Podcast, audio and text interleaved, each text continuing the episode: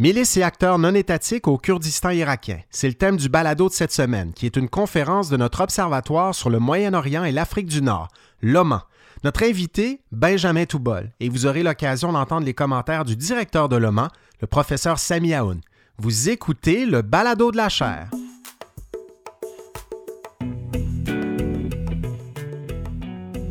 Bonjour tout le monde, je m'appelle Frédéric Gagnon, je suis titulaire de la chaire Raoul Dandurand en études stratégiques et diplomatiques de l'Université du Québec à Montréal et vous écoutez le Balado de la chaire. C'est un balado qui vous permet d'entendre nos conférences si vous les avez ratées et des capsules d'analyse de l'actualité internationale, de l'actualité politique aux États-Unis et de la culture populaire américaine. Je vous souhaite une bonne écoute.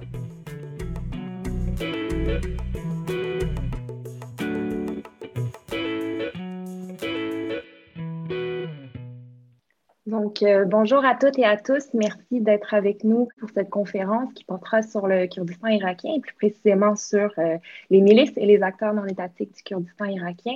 Euh, cette conférence a lieu dans le cadre des activités de l'Observatoire sur le Moyen-Orient et l'Afrique du Nord de la chaire Raoul Endurant, communément appelée l'OMAN. Et cette conférence est la première d'une série de conférences que l'Observatoire organise tout au long de l'hiver. Donc, merci d'être parmi nous. Euh, le Kurdistan irakien aura connu de nombreux soubresauts politiques dans sa quête d'indépendance. On se souvient notamment du dernier en date, le référendum de 2017, qui s'est soldé par un échec. Sur fond de tensions et de conflits avec la Turquie et l'Irak notamment, mais pas uniquement, les Kurdes ont subi une forte répression politique dans les dernières années. Toutefois, toutes et tous ne semblent pas s'entendre sur la manière de conjuguer ces conflits. Comment expliquer l'échec du référendum de 2017 quelle place a joué la coalition de l'OTAN contre Daesh dans la composition et les actions des milices kurdes?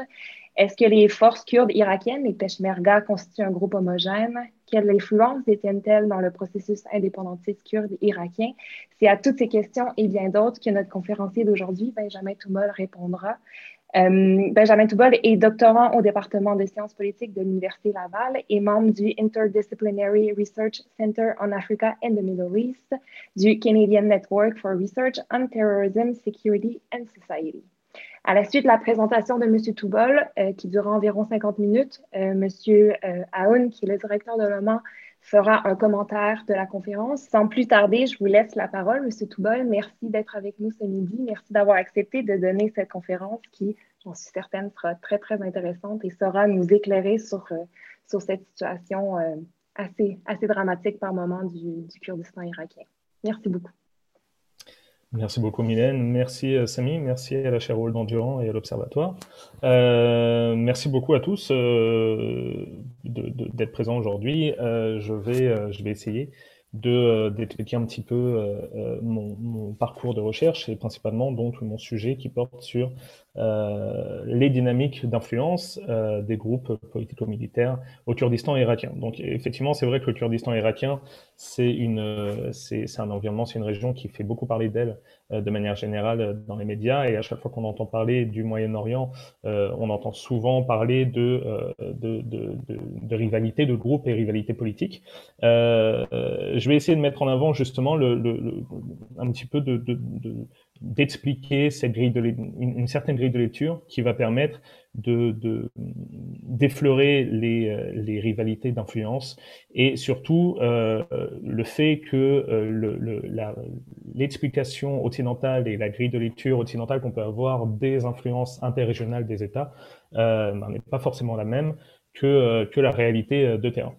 Euh, donc c'est vraiment une, un sujet euh, d'actualité qui met en avant euh, le, le, différents acteurs étatiques. Et quand on parle d'acteurs étatiques, et dans le, dans le cas de ma recherche au Kurdistan irakien, on parle d'États, mais surtout de groupes non étatiques.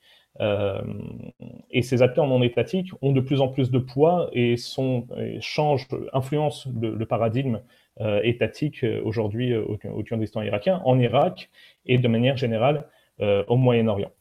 Donc c'est vraiment à la constatation de ces dynamiques de pouvoir au Kurdistan irakien qu'on est à même de se demander si les, situations successives ont euh, poussé ce qu'on va, ce qu'on appelle, ce que moi j'appelle dans ma recherche, et ce que je vous expliquerai plus tard, ce qu'on appelle le proto-État kurde, euh, à concéder au fur et à mesure le monopole de euh, la violence légitime.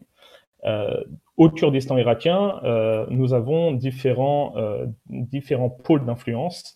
Et ces pôles d'influence sont dirigés par un, un, système familial qui joue un petit peu de népotisme euh, et parfois euh, de despotisme, euh, si, si, on, si, on, suit un petit peu les, les condamnations de leurs opposants. chaque pôle d'influence réside, en fait, use de son pouvoir dans les trois, dans, dans, les trois provinces du Kurdistan irakien. Donc, sans plus tarder, je vais me, vous présenter une, une, carte qui, alors cette carte, elle est tirée d'Al Jazeera, mais de manière générale, c'est on va dire, la carte euh, euh, officielle présentée par euh, le, gouvernement du Kurdistan irakien. Alors, qu'est-ce qu'on voit? On voit effectivement que cette, ce territoire est un territoire extrêmement petit. Et c'est un territoire enclavé. C'est vraiment un terme qui revient de manière générale dans, dans, les études de, de, de, revendication territoriale au Kurdistan, au Moyen-Orient de manière générale en Irak du Nord au Kurdistan, c'est que c'est un petit, euh, territoire avec seulement 5, environ 5 millions et demi d'habitants. Et ces 5 millions et demi d'habitants sont répartis entre trois provinces qui, hébergent euh, les, on les principales euh, capitales, les, principaux, les principaux pôles financiers qui sont Duhok, Erbil et Soleimani. Erbil, euh, le, terme Erbil reprend le, nom de la ville principale de la capitale de ce qui est euh, communément appelé euh, la capitale kurde, irakienne, qui est Erbil. ces trois provinces-là sont en fait, ce qui est intéressant, sont en fait influencées par des, dynamiques régionales qu'on verra un petit peu plus tard. Duhok étant évidemment la province frontalière avec la Turquie et la Syrie, Erbil, elle, étant plus proche des, dynamiques irakiennes, et Soleimani, euh, influencé par euh, des pôles de, gouvernance iranienne. Euh, vous voyez aussi que sur cette carte, il y a trois, euh, on va dire trois étapes, trois phases. Il y a la phase de gouvernance, on va dire intégralement kurde, qui sont donc les, trois provinces en jaune que vous voyez mais vous voyez aussi les, euh, les territoires disputés. Ce qu'on appelle les territoires disputés, c'est euh, depuis euh, la chute de Saddam Hussein et a fortiori depuis la chute, on va dire, relative de ce qu'on appelle l'État islamique, l'influence kurde s'est confrontée à une contre-influence irakienne et à une contre-influence iranienne dans ces provinces. Euh, le, la, la, province Hongrie que vous voyez, c'est à l'époque où cette carte a été faite, donc c'était en, 2017, c'est les, territoires euh, dirigés par ce que, le gouvernement kurde irakien euh, nomme l'armée kurde, c'est-à-dire les Peshmerga. C'était une gouvernance irakienne, mais sous, on va dire, protectorat Peshmerga. Euh, ça n'a pas duré longtemps, on verra un petit peu plus tard. Par exemple, le, Kirkuk, qui n'est pas situé sur cette carte, se situe entre Erbil et Soleimani en, territoire disputé. Et euh, Kirkuk a été pendant longtemps euh, un territoire euh, disputé entre les milices pro-iraniennes d'obédience chiite et le, le, pouvoir central de Bagdad et les Peshmerga. Donc tout ça représente un petit peu une poudrière constante, surtout depuis euh, le référendum de 2017, le référendum indépendantiste, qui a vu large, un large plébiscite kurde pour l'indépendance de, la province, donc de la région qui, est constituée par ces trois provinces Haute, Erbil et Soleimani. Mais un petit peu, ce, référendum est un, référendum tué dans l'œuf, euh, car à la suite de ce référendum, il y a eu un embargo euh, turco-syrien, turco euh, il y a eu des pressions iraniennes et évidemment une avancée euh, des forces euh, de, de, politique, en tout cas coercitive euh, irakienne, euh, contre le gouvernement kurde irakien. de manière générale, je vais mettre en avant durant cette présentation trois, trois notions, en tout cas deux notions et un cadre conceptuel et un cadre analytique. Le cadre conceptuel, c'est l'enjeu le, qui tourne autour des acteurs armés non étatiques.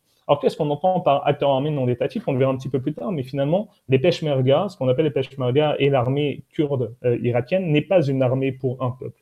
C'est un conglomérat de groupes d'influence politique et d'obédience ethnique et religieuse qui, constitue un, pôle de réserve coercitif pour les gouvernements kurdes irakiens. Et ce pôle de, cette force de réserve est utilisé parfois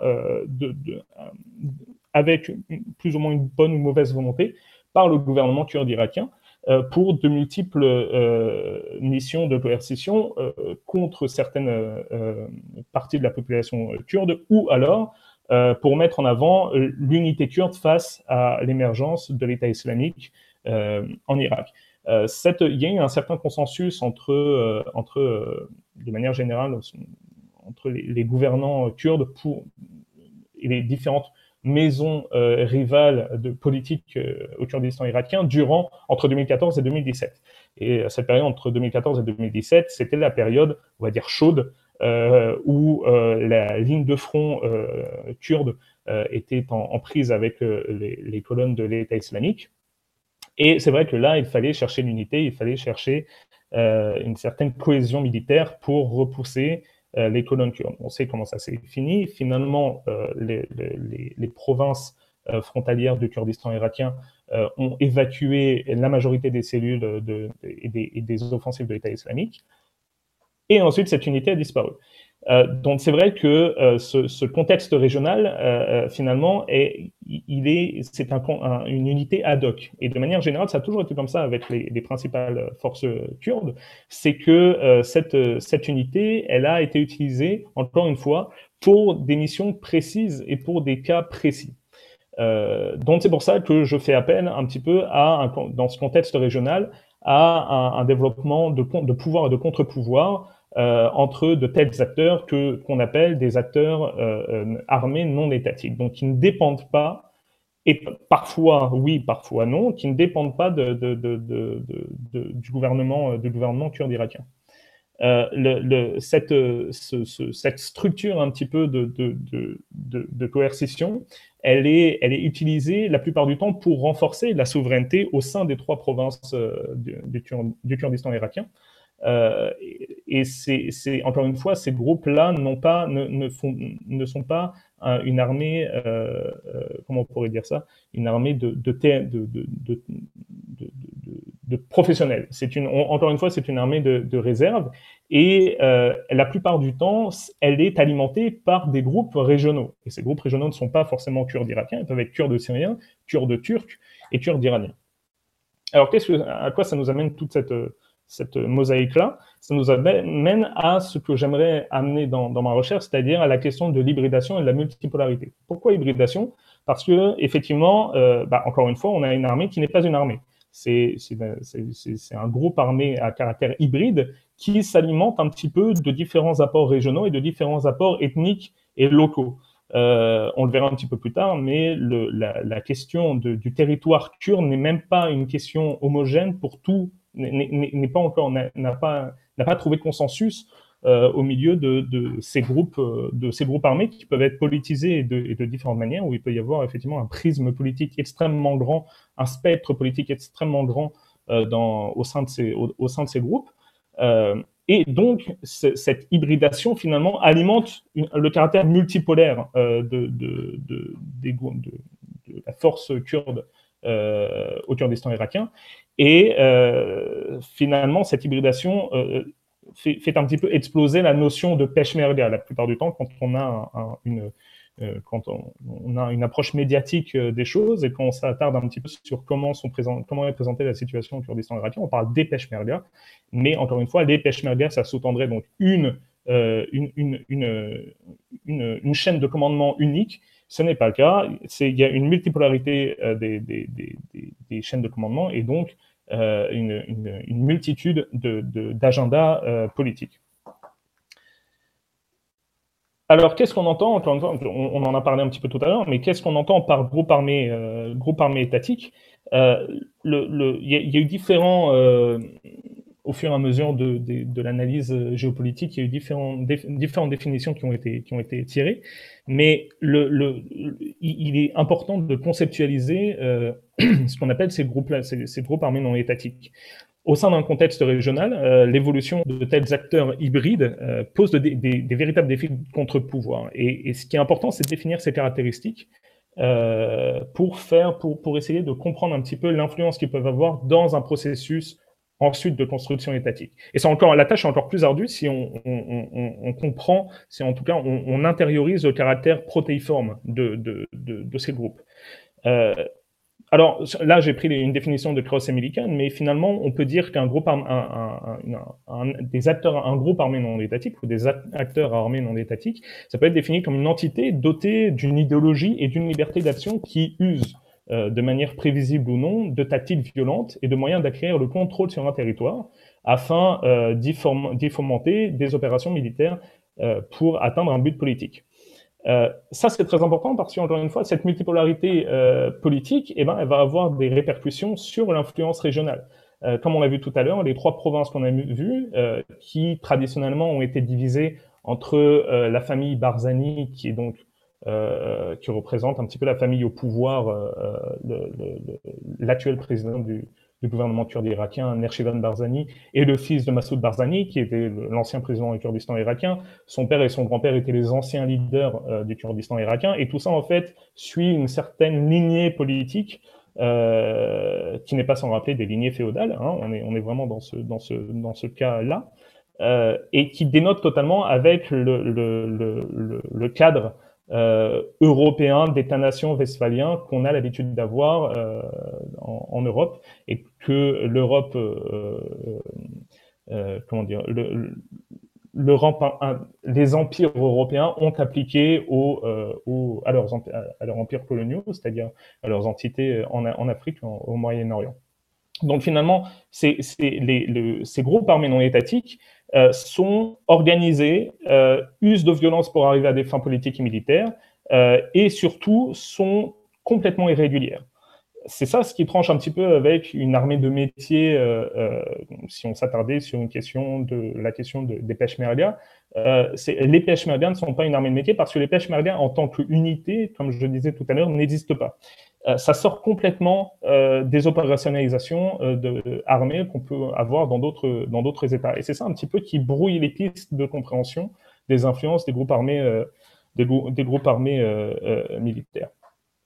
Alors, Rapidement, j'en ai parlé tout à l'heure, mais le, le, pour comprendre cette, cette, cette, cette, ce caractère un petit peu disparate et cette mosaïque d'influence, faut revenir, je ne vais pas, je vais pas m'attarder trop non plus là-dessus sur ce côté historique, mais il faut revenir au traité de Westphalie et aux accords sykes Pourquoi, en tant qu'occidentaux, on a euh, cette, cette, difficulté à comprendre euh, cette, grille, cette grille de lecture euh, au Moyen-Orient euh, et principalement donc au Kurdistan irakien, c'est que euh, les États-nations en Europe se sont construits depuis euh, le XVIIe siècle avec la, consécration de l'État-nation établie par les traités de, le traité de Westphalie. Le traité de Westphalie, c'est un traité de paix qui a défini les frontières pour des États qui étaient censés représenter des nations.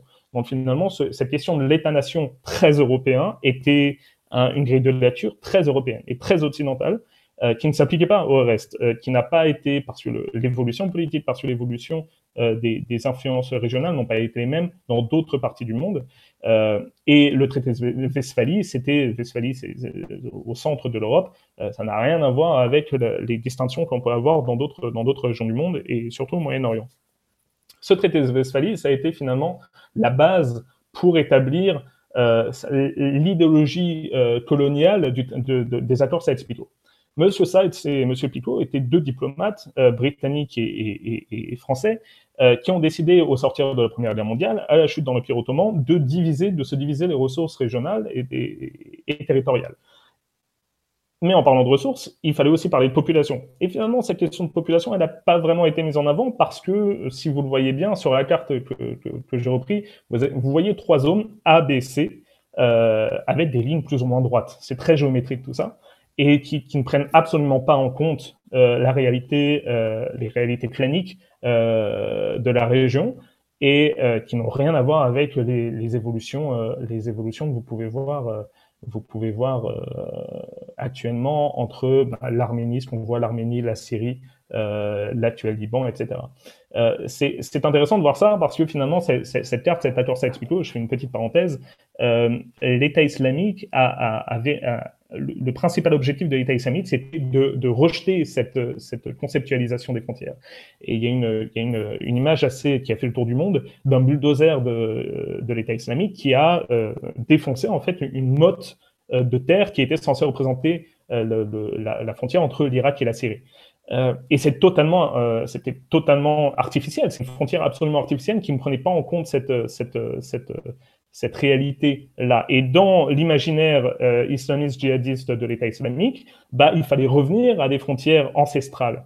Et effectivement, ces frontières ancestrales, quelles qu'elles soient, ça peut être des, frontières ancestrales de, qui, selon les représentations de, certaines populations, soit de l'État islamique en Irak, soit des Kurdes, soit des populations chiites en Irak, soit des populations euh, sunnites euh, en Irak, tout ça finalement a euh, balancé un coup de pied dans la fourmilière des, représentations frontalières. Et les victimes les plus flagrantes de cette division-là en Irak sont bien évidemment les Irakiens, mais on a la visibilité des Kurdes euh, qui se disputent euh, cette région. Cette, réalité-là m'a amené à, me poser la question suivante, c'est pourquoi donc l'organisation hybride et multipolaire des groupes armés sur le territoire kurde irakien remet en perspective la question de la légitimité du modèle étatique. Effectivement, dès le moment où les frontières ne sont plus légitimes, les, méthodes de gouvernance et des États et les, gouvernements qui régulent ces États euh, ne sont plus légitimes. Il y a, vraiment une, un, crise de légitimité dès le moment où on parle de, groupes armés, d'entités non étatiques. Ces entités non étatiques sont une réalité sur le terrain qui rejette complètement le paradigme de, l'État tel que nous le connaissons. Donc c'était euh, cette, cette, question. Euh, pour répondre à cette question, il faut vraiment sortir de l'approche euh, centrée sur l'État et surtout décoloniser la, perspective de l'État tel que nous, Européens, nous, l'avons. Euh, et, pour comprendre le narratif kurde euh, de, l'État, il faut, ça, revient à, la révolution euh, turque kémaliste de 1919 et d'un côté, donc il y, a deux, piliers de cette perception, de, cette remise en question de la perception des frontières pour les Turcs. C'était la révolution kémaliste du XXe siècle, du début du XXe siècle, et la révolution iranienne khomeiniste de 1979.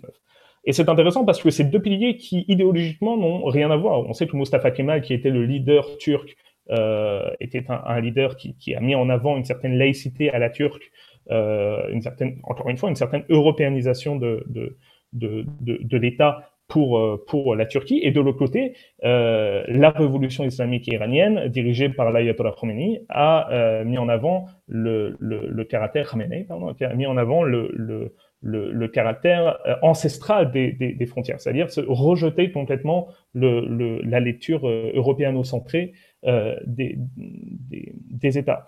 La guerre d'indépendance turque qui a eu lieu entre 1919 et 1923, ça a été vraiment un tournant pour le nationalisme kurde. L'intelligentsia kurde au début du XXe siècle s'est vraiment inspirée de, cette, de, cette, de, de, de, ces, de ce débat qui a eu lieu en Turquie à cette époque-là, surtout au sortir de la Seconde Guerre mondiale où il fallait complètement repenser euh, les frontières. Et, et, et, les nationalistes kurdes, en fait, qui à la base avaient soutenu Mustafa Kemal, euh, euh, ont dû au fur et à mesure reconsidérer leur position parce que Mustafa Kemal, finalement, a, euh, a été n'a pas été la révolution kémaliste a été plus euh, néfaste pour la cause que bénéfique.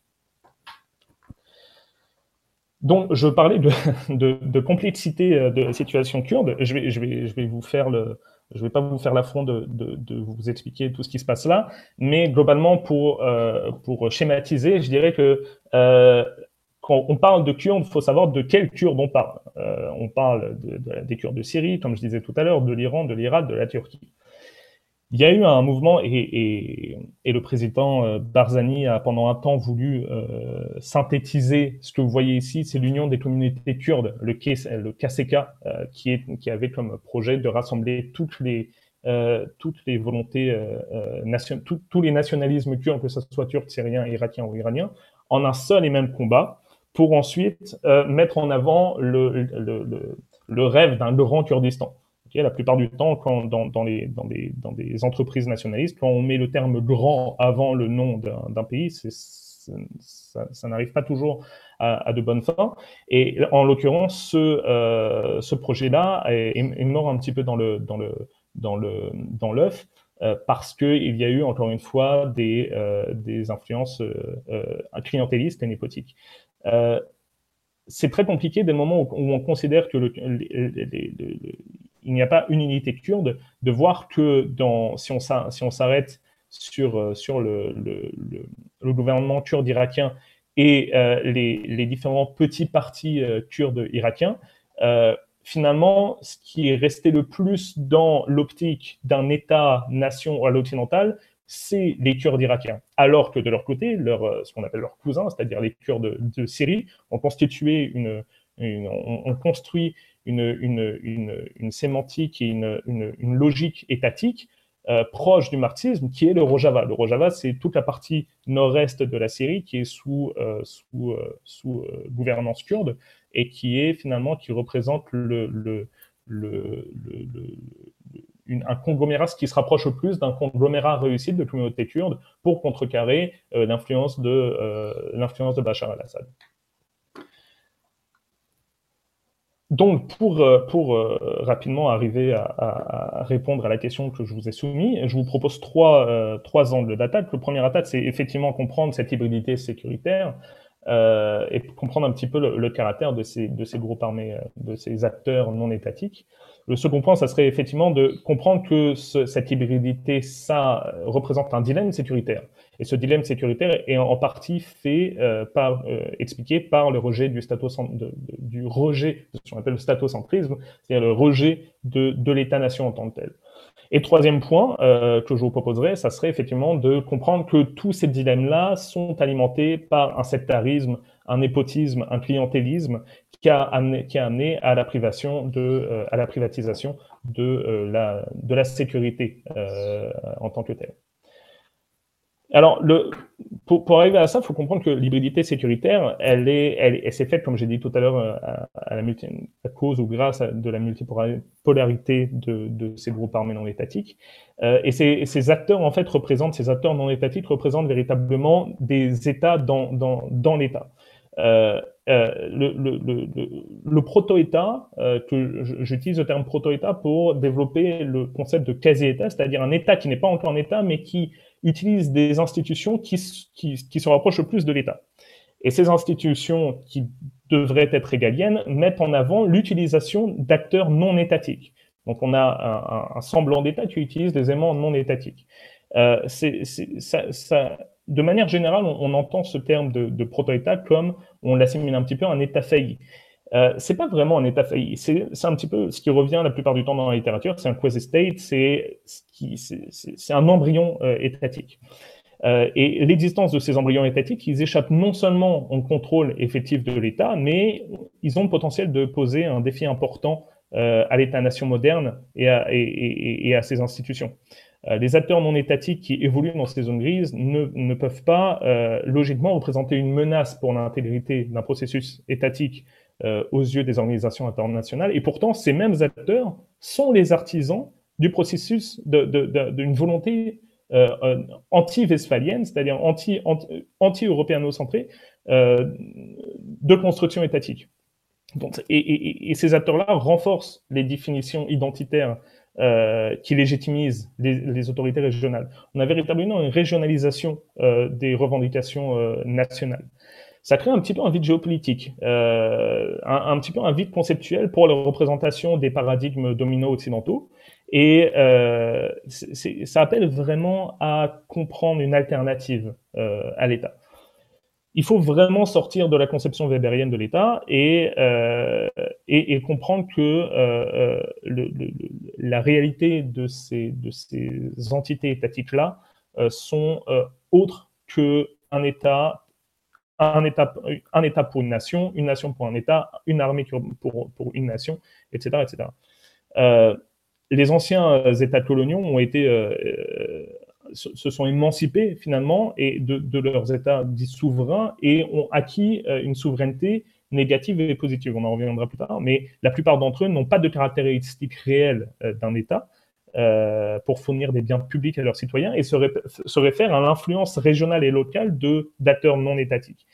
Euh, le, les, institutions établies, bien qu'elles soient appelées à devenir euh, des institutions euh, nationales, ne sont pas encore, ne, représentent pas la population qu'elles tentent de représenter et, et, et, rejettent en fait les, les, fonctions, ne, sont absolument pas fonctionnelles dans, dans leur,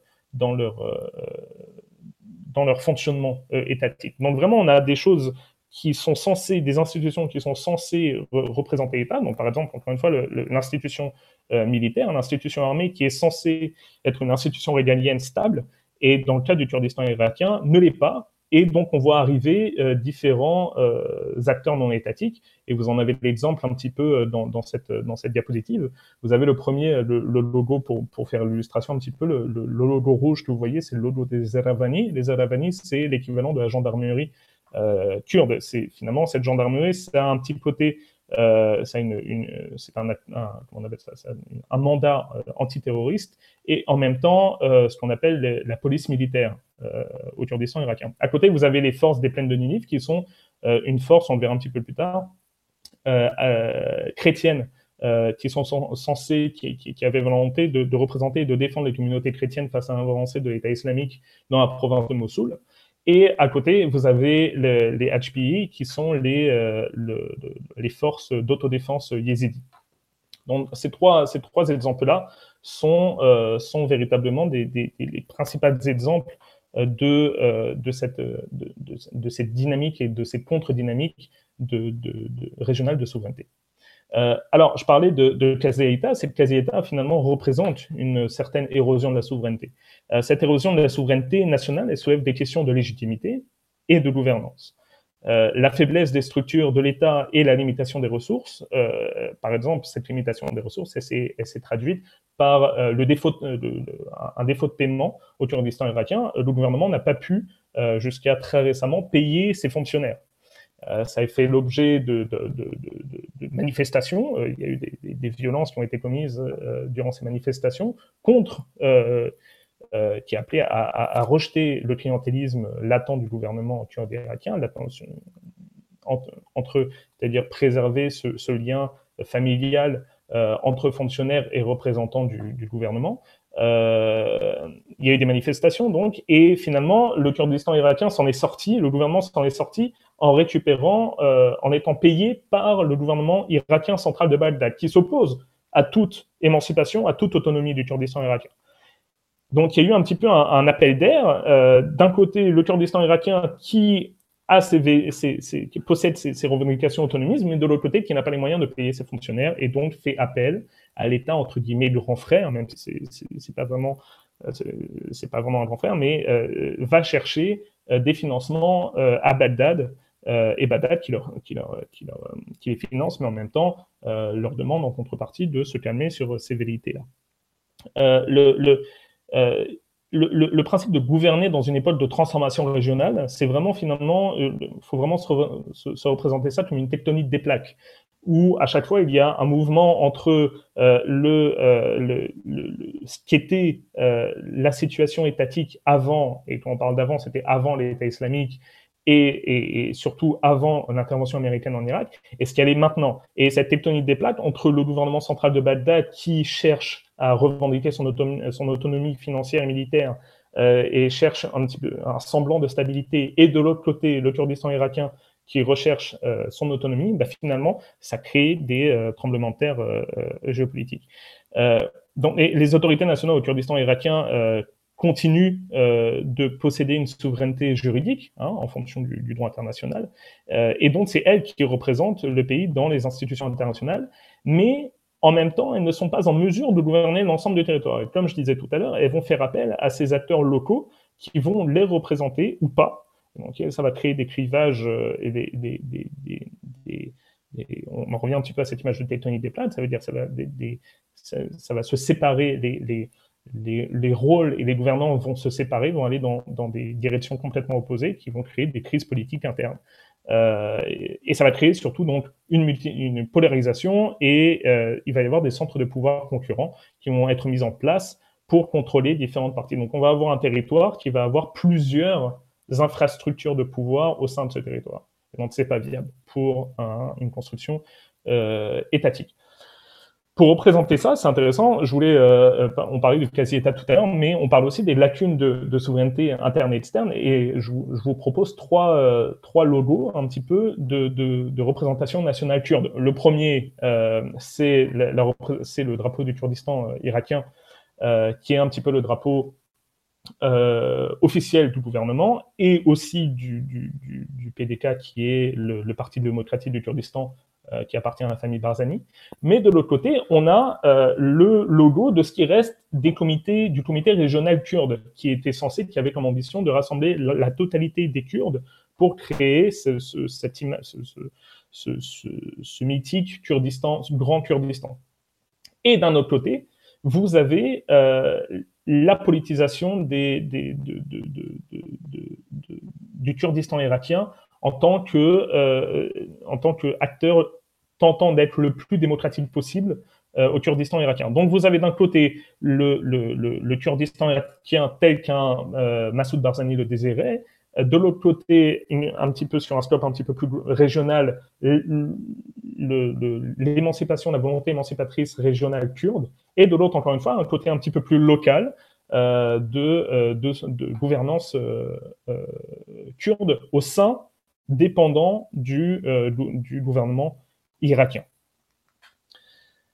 Euh, ces lacunes en fait de, mécanismes de résolution de conflits, euh, y a, ça, crée euh, évidemment une instabilité euh, régionale profonde et surtout cette, cette, cette, ce caractère un petit peu disparate de, des acteurs de, coercition euh, font qu'il y a un, mécanisme de, sécurité collective qui est complètement désamorcé et donc qui ne fonctionne pas euh, pour euh, pacifier les conflits et les tensions. La région du Kurdistan, elle est loin derrière d'autres parties du monde en termes de développement de, mécanismes de conflits régionaux. Ça a été démontré plusieurs fois, et plusieurs fois, ça a été la première fois, ça a été le cas Kobané. Okay, Kobané, c'est certes une ville kurde, mais qui a ramené, qui a, qui a fait appel à, un nombre de combattants kurdes irakiens pour défendre des Kurdes syriens. Ces Kurdes syriens étaient la plupart du temps des, membres du PKK. Donc le PKK, c'est euh, à la base du YPG, par exemple, euh, qui, sont le YPG, c'est euh, la mouvance kurde syrienne en Syrie, qui représente le Rojava, donc la région kurde de Syrie. et, qui fonctionne par euh, intrusion de membres du PKK, qui sont eux un groupe kurde turc, qui sont considérés comme terroristes par la Turquie. Euh, et donc cet agglomérat de groupes turco-syriens sont complètement à l'opposé idéologique et politique euh, du euh, parti du président Massoud Barzani en Irak ça fait beaucoup de, de conceptions. Il n'y aura aucun problème si je, répète euh, plus tard euh, pour des questions. Euh, mais en gros, on a deux pôles euh, idéologiques qui s'affrontent au sein des Kurdes. Et Kobané, on a fait les frais. Donc Kobané a été un petit peu la ville martyre kurde en Syrie contre l'État islamique. Et cette ville kurde, en fait, a fait les frais aussi du clivage de gouvernance et idéologique entre d'un côté les Peshmerga affiliés au gouvernement de Massoud Barzani au Kurdistan irakien, qui et, ce dernier qui est complètement à l'opposé idéologique du, du, PKK et du YPG, et donc qui n'a pas euh, euh, formé et qui n'a pas fourni au, au, YPG à l'époque de la prise de Kobané les instruments et les hommes nécessaires pour euh, les hommes et les femmes nécessaires pour la, reprise de Kobané. Donc ça, c'est le premier cas de, lacune en termes d'homogénéité de, résolution des conflits. Le deuxième point, on le verra très rapidement après, c'était la, la, la, crise humanitaire yézidi au Sinjar, on, va revenir juste après. Et le troisième point, c'était la chute de Kirkuk. Donc encore une fois, Kirkuk, c'était ce qu'on appelle un petit peu la, petite Jérusalem kurde. C'était euh, un, c'est un des, lieux euh, euh, idéologiques et religieux les, les plus historiques pour les Kurdes d'Irak. Et ce Kirkuk-là était sous protection peshmerga et kurde pendant un certain moment, et surtout à l'époque où le gouvernement irakien ne pouvait contrer l'avancée de Daesh, euh, de l'État islamique. et à ce moment-là,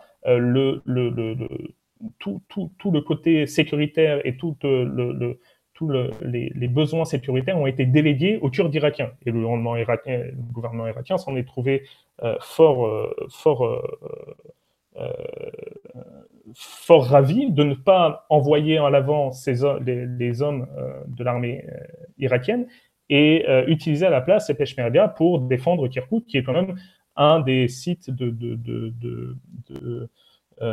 sites pétroliers les plus importants en Irak du Nord.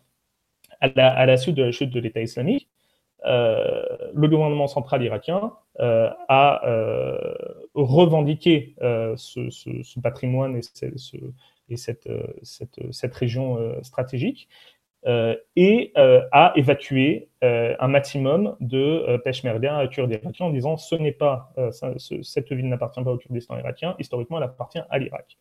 Et là aussi, il y a eu des disparités entre les différentes familles gouvernantes euh, du Kurdistan irakien, euh, car d'un côté, on avait des, membres de milices yézidis et assyro-chaldéennes qui appartenaient aux brigades unifiées Peshmerga, qui étaient sur le terrain et qui ne souhaitaient pas euh, laisser l'Irak ou le gouvernement irakien prendre la ville pour une multitude de raisons, dont celle qui a été que l'Irak n'a pas été capable de, défendre la ville face à l'avancée des djihadistes de, l'État islamique. Et de l'autre côté, d'autres euh, gouvernants kurdes irakiens, avec leurs propres milices privées de Peshmerga, qui ont dit non, nous, on s'entend très bien avec le gouvernement euh, irakien, on n'a aucun problème à ce que le gouvernement irakien reprenne Kirkuk, donc on, laisse faire. Et donc, effectivement, cette disparité a créé donc une crise stratégique majeure pour le gouvernement euh, régional du Kurdistan. Et euh, la famille Barzani s'en est trouvée euh, fort affaiblie, tant sur le côté stratégique que sur le côté des, de la légitimité comment dire, de la légitimité politique qu'il avait. Donc rapidement, parce qu'il me, laisse, il me reste peu de temps, mais je vais m'avancer sur ce ce qui, ce qu'on appelle un petit peu dans ce, dans ce, dans ce dilemme sécuritaire, le, clivage entre euh, les forces paramilitaires et les forces pro-gouvernement. Ça veut dire quoi? Ça veut dire qu'on a différents groupes, parmi ces différents groupes kurdes irakiens, on a des groupes qui sont liés au gouvernement irakien, donc les brigades unifiées Peshmerga, et les milices pro-gouvernement qui sont aussi liées au gouvernement, mais qui peuvent, qui ont un caractère complètement irrégulier dans sa, dans sa, dans sa liaison euh, avec le gouvernement. Euh, euh, ce tableau, je l'ai pris d'un article de Bomet et Clayton, un petit peu, qui ont fait un, travail vraiment passionnant sur euh, les, définitions de, ces différents acteurs et groupes armés non étatiques. Et on voit qu'entre les forces paramilitaires qui peuvent constituer un semblant d'armée unifiée, on voit que les liens avec le gouvernement sont forts, ils sont officiels, les fonctions sont régulières, mais elles peuvent ne pas l'être. Euh, leur autonomie est évidemment basse parce qu'ils se réfèrent euh, constamment au gouvernement. Et euh, donc, effectivement, parmi ces forces militaires, on, parle, on, peut voir les brigades unifiées Peshmerga, dont sont issus les Eravani et les Azaïch, les Azaïch pardon, qui sont l'unité antiterroriste d'élite des, des Eravani. Donc ça, c'est pour les forces paramilitaires. Mais aussi, ce qu'on appelle les, milices pro-gouvernement sont des milices que, par définition, sont, euh, qui sont utilisés par le gouvernement euh, kurde irakien, mais qui, dont les liens sont informels et semi-officiels. Et donc, à partir de là, leurs fonctions et leurs mandats qui sont complètement irréguliers font que ces milices-là ont une forte autonomie qui peuvent les pousser à aller à l'encontre de, de l'utilisation qui était initialement, qui, devait en être fait initialement par le gouvernement. Donc, on se retrouve avec des clivages idéologiques et politiques euh, et principalement au sein euh, de certaines brigades où euh, il y a eu des, cas de, c'est ça, des clivages politiques au sein de même, de même brigades où des individus ne revendiquaient pas, ne s'attachaient pas à la même représentation nationale que d'autres individus. Donc on a eu ce, cette, ce clivage-là, et comme exemple de, de ces milices, on a le HPE, les Dwerg qui sont des unités euh, des brigades euh, euh, très, très marquées idéologiquement et religieusement, soit d'un côté yézidi et de l'autre assyro-chaldéenne, donc chrétienne. Très rapidement, je, pensais avoir plus de temps pour vous expliquer ce tableau, mais très rapidement, c'était pour vous montrer la différence entre les milices pro-gouvernement et euh, les, paramilitaires. Les paramilitaires, vous voyez par exemple les Eravani, sont complètement dépendants du KDP, donc qui est le parti du président Massoud Barzani, mais de l'autre côté, on va avoir une utilisation de milices comme le IBS ou le HPS, qui sont des unités qui sont malléables pour, pour le gouvernement kurde irakien.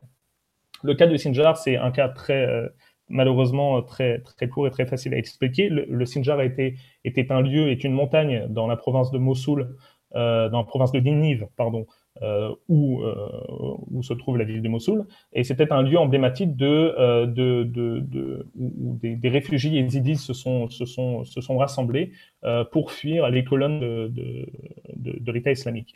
Euh, pour protéger ces réfugiés-là yézidis, euh, s'est constitué le IBS, qui est un groupe qui est relié au, au, groupe marxiste militaire du, du syrien, mais aussi du PKK, qui sont complètement à l'opposé idéologiquement euh, de, du Kurdistan irakien.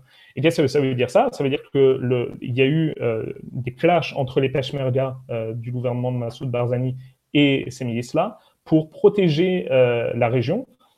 Encore une fois, les Peshmerga de, de, Barzani absolument pas, ne sont absolument pas venus, ou en tout cas très très tard, euh, venus à la, à, la, à la, rescousse un petit peu de, de, de ces, de ces, réfugiés-là. Euh, il y a eu des crimes de guerre qui ont été faits par euh, l'État islamique et il est revenu au groupe, euh, au, groupe IPS et, d'autodéfense yézidite de se, de se défendre eux-mêmes. Et donc il y a une grosse, un, gros, un gros contexte clivant entre ces groupes pro-yézidis, en tout cas d'autodéfense yézidi, qui reproche euh, à Massoud Barzani et au Kurdistan irakien, au Peshmerga unifié, de ne pas les avoir, de les avoir trahis finalement, de ne pas les avoir protégés. Euh, et donc ça, toute cette situation contribue à, euh, cette, à, ce, à ce clivage-là. Euh, et à cette multipolarité, pardon, de, de, des groupes. Euh, rapidement, encore une fois, le fait, le, le, le, caractère, le dilemme sécuritaire, il repose aussi sur des, opérations, des opérationnalisations pardon, parallèles euh, de construction étatique. Ici, on a les forces des plaines de Ninive, qui sont, comme je disais, des, un groupe chrétien assyro-chaldéen, qui revendiquent, eux, un narratif national complètement différent du narratif national euh, kurde-irakien. Le narratif national kurde-irakien, comme on l'a vu, c'est les trois provinces, euh, Duhok, Erbil et Soleimania, euh, et puis finalement, c'est tout. Là, on a un, narratif qui est empreint de mythologie, de religion, qui, qui, représente un petit peu, qui désigne le triangle, ce qu'on appelle le triangle assyro-chaldéen, qui est un triangle entre Mossoul et, euh, et une partie du, du, du, et, du Kurdistan irakien. Euh, et, et, cette représentation, elle est poussée par le conseil militaire assyriaque, qui est, euh, qui est basé en Syrie, mais qui contrôle euh, le NPU, euh, qui lui-même est contrôlé par une partie de, Massoud Barzani. Qu'est-ce que ça veut dire? Ça veut dire qu'on a deux entités politiques qui contrôlent un même groupe militaire.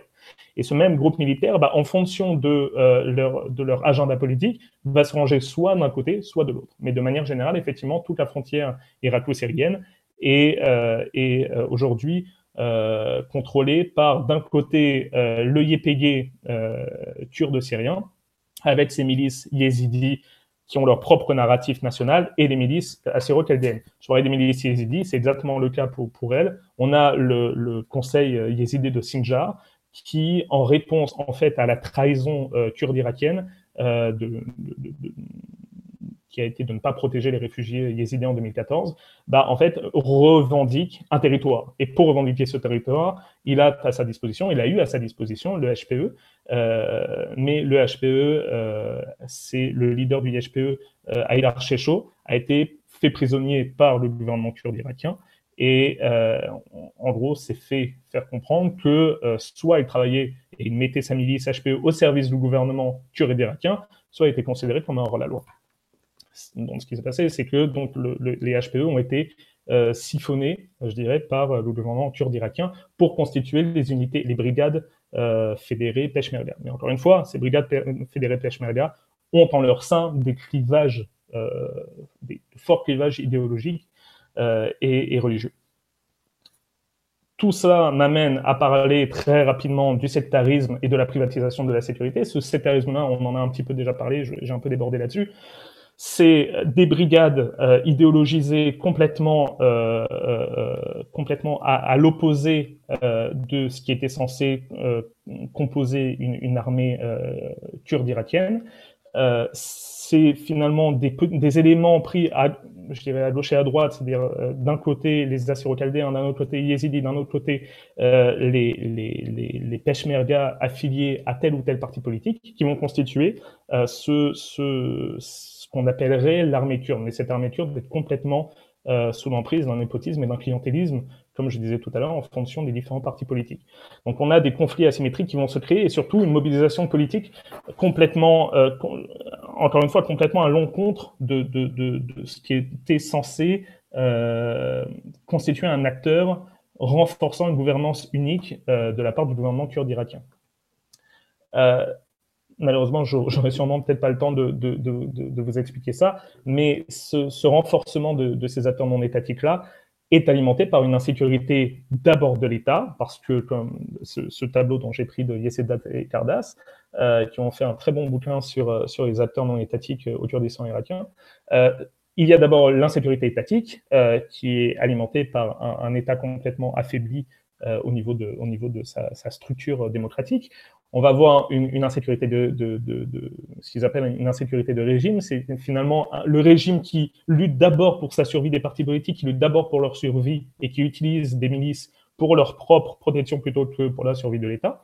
Et euh, ensuite, euh, un, une insécurité régionale qui euh, finalement se retrouve, qui, qui, qui, est alimenté par un Kurdistan irakien au milieu d'une Turquie qui n'est absolument pas à l'aise avec une indépendance kurde d'un côté, un, un, Iran qui fait exactement la même chose, et le gouvernement central de, de Bagdad qui euh, se, se, retrouve avec des velléités euh, sécessionnistes qui ne font pas ses affaires euh, au sortir de l'occupation américaine.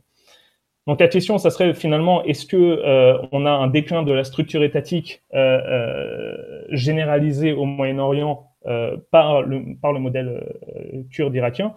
Finalement, ce, le, je dirais oui, car les deux éléments que sont l'hybridité et la multipolarité des groupes euh, kurdes irakiens remet complètement en question la légitimité du modèle étatique, parce que ce modèle étatique-là est représenté par un clientélisme et un népotisme euh, euh, des partis, je dirais, historiques, euh, et, qui, s'alimentent eux-mêmes d'une certaine mythologie de, la construction de l'État-nation à l'européenne.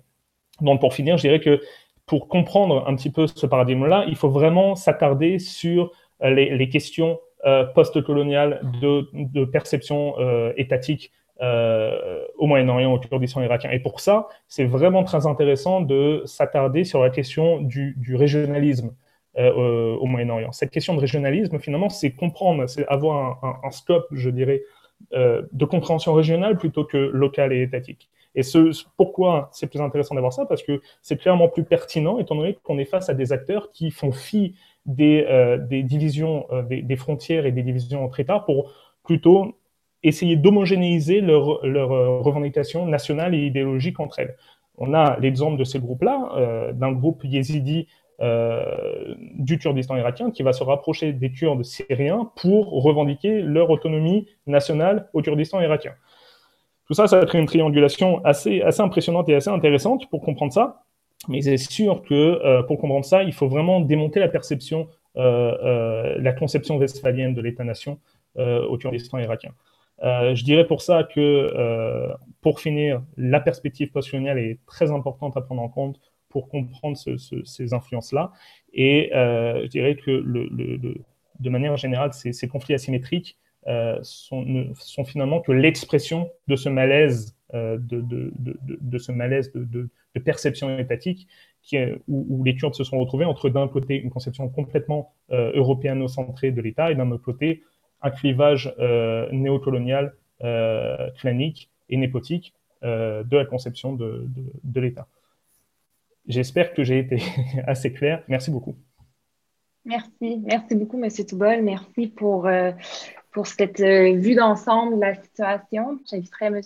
Sami Aoun, qui est directeur de l'Observatoire sur le Moyen-Orient et l'Afrique du Nord de l'OMAN, à euh, présenter un bref euh, commentaire euh, sur ces enjeux, sur la situation au Kurdistan irakien et sur la présentation de M. Toubol. Mm.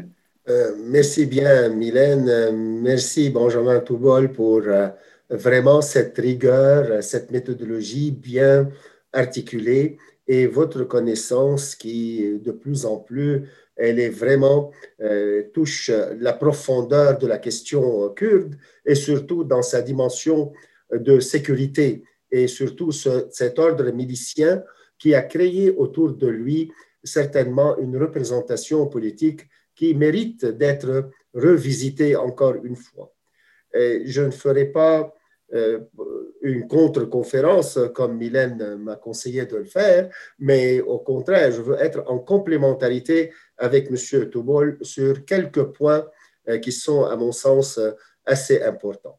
Tout d'abord, euh, début de votre intervention, M. Toubol, vous avez bien mis le doigt sur une plaie importante. C'est le découpage colonial de cette région et la fin euh, de l'Empire ottoman, le dernier califat des musulmans, et ce qui a créé euh, vraiment sur ces vestiges beaucoup des anomalies, euh, si on peut se permettre cette expression, au niveau de la restructuration des entités politiques et culturelles. Alors, en ce sens, les Kurdes, qui n'ont pas d'amis que les montagnes, comme ils le disent, alors ils étaient comme un peu délaissés, soit par le jeu des nations, le jeu des grandes nations, comme vous l'avez bien cité, euh, qu'il soit selon les accords Sykes-Picot, qu'il soit euh, dans le congrès de Versailles et par après le traité de Sèvres. Alors ça, c'est un point important. Mais euh, je veux le creuser un tout petit peu, si vous permettez.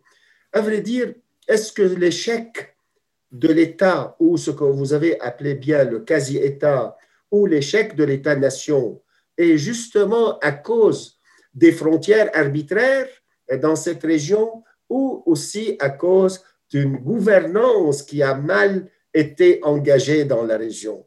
Alors, euh, pour le dire autrement, est-ce que c'est l'Irak qui a des frontières arbitraires ou euh, peut-être mal dessinées, ou c'est le Liban ou la Syrie qui est le problème dans sa profondeur, ou plutôt que les pouvoirs qui étaient en place ont mal euh, peut-être servir leur population, soit au niveau étatique, c'est-à-dire que cet État s'ouvre sur une possibilité de confédération, sur une possibilité d'avoir des marchés euh, transfrontaliers ou de faire atténuer euh, ce verrouillage qu'on a mis l'État par des frontières très dures pour des raisons de sécurité en particulier pour peut-être servir la sécurité du régime en place. C'est un point. Et c'est un point que euh, les approches euh, généralement de ceux qui traitent cette euh, région et cette période ne sont pas d'accord nécessairement de suivre la propagande bien connue chez les pan-arabistes ou les pan-islamistes, comme vous l'avez dit chez Daesh, mais Daesh n'a pas été si original. Déjà, Saddam Hussein, avant Daesh, a occupé le Koweït et il a essayé d'envahir et de gommer ces frontières qu'il a considérées toujours en tant que panarabiste, lui et autres, que ce sont des, des frontières euh, artificielles imposées par l'Occident et par euh, le colonialisme, comme vous l'avez très bien dit. Alors voilà une question qui est assez importante. Deuxième point, et qui est en relation un peu avec la performance des pouvoirs, par exemple, les Kurdes euh, n'ont pas eu leur propre droit culturel et de quoi s'émanciper et de rayonner en tant que tel. Peut-être une tentative sans euh, être aveuglé par le bilan peut-être sanguinaire et despotique de Saddam Hussein, mais il y a un point euh, qui est un crédit pour lui, c'est qu'il est le premier à donner une certaine autonomie aux Kurdes et qui a permis à eux d'avoir des droits. Entre autres, il a mis peut-être la première pierre pour une relation euh, fédérative. Et sur ce point, euh, on, se comprend, euh, il n'a pas continué et peut-être eux aussi, ils ont mal agi à quelques points, ils ont pris des options quand même assez tragiques et ils n'ont pas bien répondu à ce défi. La, la responsabilité peut être partagée. Mais pour, pour dire un peu et finir ce point, euh, vraiment, il faut regarder non pas nécessairement et simplement et premièrement le découpage artificiel, parce que c'est le propre et le lot de à peu près 85% des, pays et des entités politiques dans le monde. Ça, c'est. Deux, qui est important de ce que vous avez bien fait et vous l'avez bien éclairé, la question de l'armée. Alors oui, les Kurdes, euh, c'est un quasi-État et c'est une armée milicienne ou c'est une milice euh, militaire, et, mais c'est le propre aussi d'un grand échec flagrant dans l'espace arabe au moins. On voit par exemple en Libye, Kadhafi a formé une armée qui est presque une façade euh, pour son propre pouvoir. Même Saddam Hussein lui-même avait déjà une garde républicaine, milicienne, prétorienne, plus forte que l'armée nationale euh, irakienne. Et le cas de la Syrie est un peu plus difficile à cerner, mais on le voit de plus en plus. Il y a une emprise d'une communauté minoritaire, les Alaouites, sur la destinée de cette armée en quelque sorte. Pas totalement, mais euh, je dirais substantiellement. Alors, c'est un point euh, aussi à, à, remarquer. Donc, comment ils peuvent faire une armée quand ils ne sont pas un État?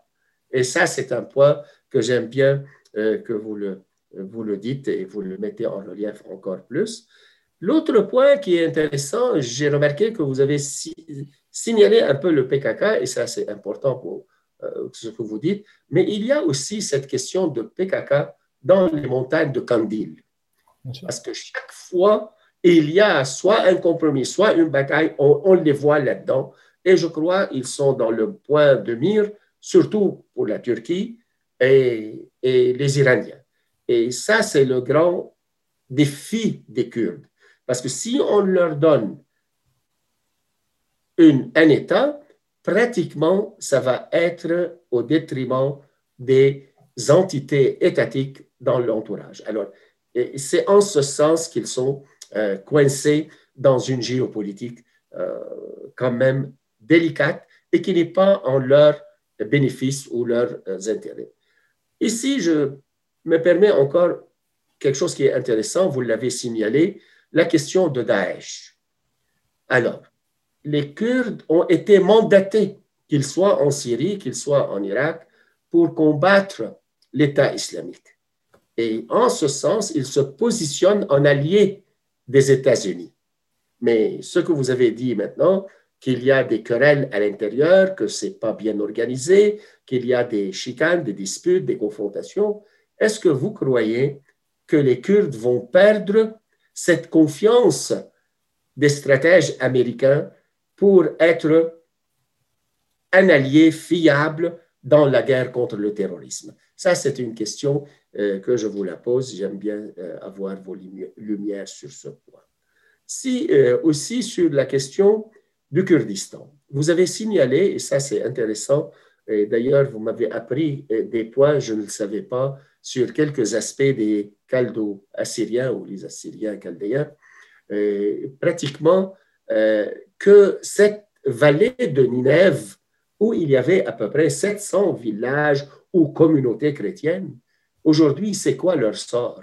Surtout, je vous le dis, parce que le pape François vient euh, dans cette région et il visite Erbil, ce qui est une grande reconnaissance des souffrances des Kurdes, mais aussi de ce déclin des, euh, des chrétiens et peut-être leur avenir qui est presque similaire aux Yazidis en quelque sorte, parce qu'ils sont presque dans un étouffement et, peut-être euh, on n'est pas sûr qu'ils pourraient rentrer. Alors, vous savez que dans la mémoire collective, j'ai aimé le, le terme narratif, que dans la mémoire collective aussi, euh, eux étaient victimes des Kurdes, soit durant l'Empire ottoman, soit même par après, euh, après l'indépendance ou euh, après, autour de la Deuxième Guerre mondiale.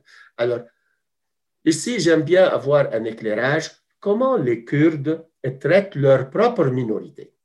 Et ça, c'est important pour voir s'ils sont en avance ou sur la question de la démocratie ou de la démocratisation de leurs institutions.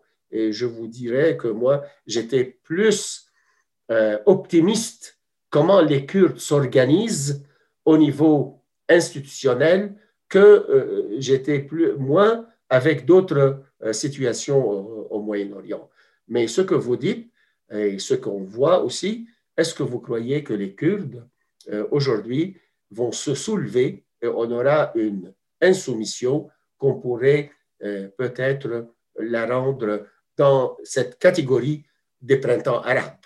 Est-ce qu'il y aurait quelque chose, une révolte, une révolution, euh, euh, manifestation contre cette hégémonie des deux partis et vu leur manque de performance, et vous avez employé le terme népotisme et aussi la question de corruption, et aussi que les Kurdes ne, ne, reçoivent pas leur salaire depuis quelques mois. Alors, et pour ne pas prendre beaucoup de votre temps, mais on peut continuer euh, sur d'autres points, mais j'aime bien euh, simplement, vous me dites, euh, est-ce que les Kurdes ne, sont pas en train de vivre l'éclatement de leur utopie de l'État kurde en même temps que les Arabes sont en train de subir euh, la fin de leur utopie de l'unité arabe et en même temps, l'ensemble des islamistes sont en train de vivre aussi la fin de leur utopie islamique et de l'unité islamique. Alors, nous sommes dans la fin de plusieurs utopies euh, à la fois dans cette région. Alors, je vous remercie encore pour votre belle intervention et je vous souhaite un très bon cheminement doctoral et je suis sûr et certain que vous, vous êtes couronné euh, au bout du chemin. Merci. Merci, M. Aoun. Merci pour, euh, pour ces questions, ces réflexions. Je, probablement que vous avez envie de, répondre, M. Monsieur, monsieur Toubol, parce que ça suscite euh, plusieurs, plusieurs chemins de réflexion. Mais je, je, vous, je vous laisserai la parole si vous voulez revenir un peu sur les questions que, que M. Aoun vous a, vous a posées. Oh, bah, merci beaucoup, Monsieur Aoun. Bah, c'est, Tout ça, c'est des questions qui, alimentent le, pourquoi de ma recherche et pourquoi, euh, pourquoi j'ai, décidé de, m'attarder dessus. Euh, pour, répondre un petit peu aux trois premières questions, je dirais que la première question, c'est on donne aux Kurdes, mais on donne à quels Kurdes euh, vous avez mis en avant la présence du PKK dans les montagnes de Kandil. Donc, pour situer les montagnes de Kandil, c'est, un mont, c'est, une formation rocheuse au nord euh, du, Kurdistan irakien, qui est à la frontière, un petit peu qui fait la frontière avec la Turquie. Et donc effectivement, ici, il y a des cellules du PKK, donc ce groupe kurde de, Turcs, euh, anti, euh, anti Erdogan, mais aussi anti Massoud Barzani, qui est là et qui a des, des cellules. La question, c'est de savoir si on donne aux Kurdes irakiens, on oublie les Kurdes turcs. Si on donne aux Kurdes syriens, on oublie en partie les Kurdes irakiens c'est véritablement un jeu, de, pouvoir qui est fait au niveau régional. Et je dirais qu'à ce niveau-là, euh, c'est un petit peu on est un petit peu sur, une, paix blanche euh, entre toutes les parties. Je pense qu'effectivement, la question de l'autodétermination kurde ne se fera que dès le moment où les Kurdes sauront qui ils sont. C'est-à-dire, ce n'est pas du tout à moi de, évidemment de, dire aux Kurdes qui ils sont. Mais de manière générale, on voit que dans les différents, discours, il y a différents narratifs, comme je disais tout à l'heure, comme vous l'avez très bien rappelé, euh, il y a différents narratifs et il y a différentes représentations. Je pense que c'est aussi aux, chercheurs de manière générale et, aux chercheurs qui sont formés dans les universités du Kurdistan irakien euh, euh, de, constituer leur roman national.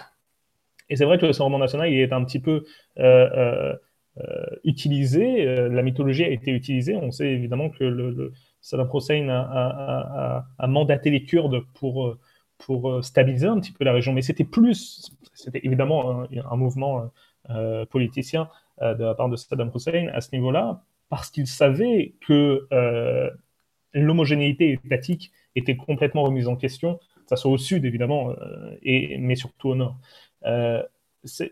à l'époque, les peshmerga sous, l'ère de, Saddam Hussein, les, Kurdes étaient utilisés, étaient incorporés dans l'armée euh, euh en Irak, jusqu'à ce que euh, les, mouvements sécessionnistes et, kurdes ne fassent exploser un petit peu cette, tentative d'assimilation.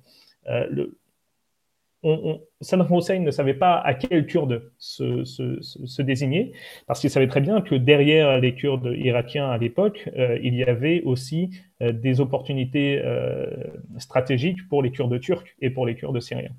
je dirais, depuis la chute de Saddam Hussein, pour répondre à votre seconde question ou, troisième question, je pense que les, Kurdes en Irak, et, je parle là pour, pour le coup de, mon focus, le focus que je fais, c'est vrai que la question kurde syrienne et du Rojava est passionnante, mais je dirais que les Kurdes irakiens ont, même avant 2017, perdu, ils ont manqué la fenêtre d'opportunité qui s'offrait à eux. Ils l'ont manqué, c'est pas forcément uniquement, je dirais, de, de, leur fait, c'est aussi du fait de, de leur euh, supposé soutien internationaux. Euh, mais je pense que, de manière générale, on a tendance à voir 2017 comme un, mouvement politique précipité par euh, Massoud Barzani euh, dans le référendum. Le référendum d'autodétermination a été mis en avant comme un petit peu une, une, une, deadline de, de, de, Barzani face à, Bagdad. Bagdad était en train de se relever. On ne parlait pas encore des Rashid el-Sharabi, des milices chiites en Irak, euh, mais les Hajj de Sha'abi étaient déjà présents et ont fait les affaires du gouvernement irakien face aux Kurdes et face à, leur velléité. Et l'équation des milices chiites en Irak, qui existait déjà, parce qu'on a eu les, les, toutes les, milices de Motada Sadr euh, contre les Américains euh, en Irak, on savait très bien qu'il y avait une obédience chiite dans les groupes armés irakiens. Mais on a eu, à partir de 2017, les, Kurdes ont eu face à eux, les Kurdes d'Irak ont eu face à eux une milice organisée, financée. On a tendance à, se précipiter en disant qu'elle a été financée par, le, par, les, Iraniens mais, et par les gardiens de la révolution. Mais les Raj Shahabi se financent soit par eux-mêmes, soit par le gouvernement irakien. Euh, L'Iran ici, bah, finalement, a lancé euh, finalement le, mouvement à, ce niveau-là, mais Motada Sadr, qui est lui-même un, dirigeant chiite euh, et chiite, nationaliste irakien. Il n'est pas nationaliste iranien. Et donc, il, faut, se mettre en compte, il faut, prendre en, compte que le pôle chiite en Irak est très fort, et très prégnant, et surtout très empreint de nationalisme. Donc, la fenêtre d'opportunité s'est perdue, et même avant 2017, du fait de l'émancipation de ces groupes nationalistes chiites euh, en, en Irak. Concernant les minorités, très rapidement, euh, je dirais que par, euh, par, euh, par, par, par, ce que j'ai vu et par l'expérience qui en a été faite par les, les, les, réfugiés yézidis et chrétiens, le, Kurdistan, le gouvernement du Kurdistan irakien travaille par assimilation plutôt que par intégration. C'est-à-dire que le gouvernement, que, que, le, gouvernement Barzani met d'abord en avant vous êtes des Kurdes avant de dire vous êtes des Yézidis, vous êtes des, des chrétiens. Euh, quand je suis parti à Erbil, il y a un quartier qui s'appelle le quartier Ankawa, et je crois que le pape est passé par là, par la, cathédrale d'Ankawa, qui est une très belle cathédrale de style, de euh. Euh, ce, ce, ce, c'est un petit peu, quand, on arrive dans ce quartier-là, c'est un petit peu une vitrine de, de, très trivialement, regarder, nous sommes tolérants, nous avons des chrétiens, nous avons, il y a une communauté juive, il y a une communauté yézidi. Mais finalement, c'est très cantonné à Nkawa. Et finalement, ces, distinctions religieuses à Erbil, en tout cas dans la capitale, euh, ben, elles ne sont pas si visibles. Le quartier d'Ankawa, il est à côté de l'aéroport international. Donc, on est obligé de, passer par Ankawa en sortant de l'aéroport. Donc, ce qu'on voit, c'est waouh, on est en Irak, les chrétiens sont là, les minorités sont là, tout va bien. Et en plus, ils sont en train de construire des buildings, etc. c'est pas si évident que ça parce qu'il y a une, vraiment une volonté et on a j'ai beaucoup travaillé à Paris avec le, le, père Dubois qui est qui est un, un, humanitaire qui, qui, a travaillé avec euh, avec les réfugiés yézidis et qui a fait un, tout un travail de récolte de, de, témoignages euh, des, d'expériences euh, qu'ont vécu les yézidis face aux, actes génocidaires de, de Daesh. Et finalement, c'est ce qui ressortait en discutant avec lui, ce qui en ressortait le plus, c'était oui, ils sont au Kurdistan, mais face à eux, après les tentes du Sinjar, des camps de réfugiés du Sinjar, ils se sont retrouvés face aux tentes et aux camps de réfugiés de Douaut au Kurdistan irakien. C'est-à-dire que le, Kurdistan irakien a ses problèmes de réfugiés aussi. Et, et, ils ne savent pas trop quoi en faire. C'est-à-dire on les met à Douaut, c'est-à-dire on les met au, plus loin de, des pôles euh, de, la, de la capitale euh, kurde. Mais finalement, on travaille avec, mais un petit peu de loin, et pour ce qui est de nos minorités, on les assimile. Vous êtes tuant, vous êtes juif, vous êtes chrétien, vous êtes ce que vous voulez, mais vous êtes d'abord tuant. Et ensuite, vous faites ce que vous voulez. C'est pour ça que je disais que c'est pas si évident dans, les, dans, dans le, les outils militaires que, le gouvernement kurde a à sa disposition parce qu'il y, a y, y a du sectarisme, il y a des clivages idéologiques forts et religieux forts. Et enfin, pour finir, est-ce que les Kurdes ont eu leur printemps? Je ne sais pas. Véritablement, je pense que les Kurdes, ce qu'ils aimeraient bien avoir, c'est déjà autre chose que en fait, exister que par la guerre, c'est-à-dire médiatiquement, on entend les Kurdes, on entend parler des Kurdes uniquement parce qu'on entend parler de conflits dans la région. On a entendu parler des Kurdes durant la première guerre du Golfe, on a entendu parler des Kurdes, c'est vrai, par les. C'est vrai qu'on a eu quand même un, certain retour d'informations quand Saddam Hussein a, gazé euh, euh, certaines, populations euh, au Kurdistan irakien, mais pas plus que ça. Et on a entendu les Kurdes, on a entendu parler des Kurdes et de leurs revendications, que ce soit en Syrie ou en Irak à cause ou grâce à l'État islamique. Et là, on s'est dit, tiens, c'est des personnes qui valent le coup euh, qu'on s'intéresse à elles. Mais à la, chute, prétendue chute de l'État islamique, on n'en entend plus trop parler. Donc je dirais que, je ne sais pas, je pense que euh, tout ça, c'est le, problème, c'est que le, problème de, base, c'est la, récupération politique de la cause kurde et qui fait le jeu parfois de la, de la Syrie. On sait que Bachar al-Assad, c'est beaucoup euh, appuyé, euh, comme euh, c'est beaucoup présenté comme défenseur des, populations kurdes durant, durant la présence massive de l'État islamique en Syrie. Mais c'est pas, pas si évident. Donc il y a beaucoup, y a beaucoup encore de, de, de choses à, à, à, détruire. Et je pense même que, comment dire ça? Je pense qu'il y a beaucoup d'introspection qui doit être faite de la part de, de, la recherche euh, kurde, c'est-à-dire de, l'intelligence kurde euh, par rapport à ce qu'elle est et par rapport à ce, qui elle veut représenter finalement. Merci beaucoup. Merci, Monsieur Toubol, pour euh, cette conférence enrichissante. Euh, qui, qui, nous éclaire beaucoup sur la situation. Merci, Monsieur Aoun, pour votre commentaire, vos réflexions toujours aussi pertinentes. Merci à vous d'avoir été euh, présent et présente pour cette conférence et je vous invite à rester à l'affût pour, euh, pour nos futures conférences de l'Observatoire sur le Moyen-Orient et l'Afrique du Nord de Le Mans, de la chaire Aoun Endurant. Il y a plusieurs événements et conférences qui s'en qui viennent dans les prochaines dans les prochaines semaines, dans les prochains mois. Donc, je vous invite à rester à rester avec nous, à nous suivre via les réseaux sociaux, via notre site Internet et notre infolette. Et, euh, je vous souhaite une très bonne journée. Merci beaucoup encore.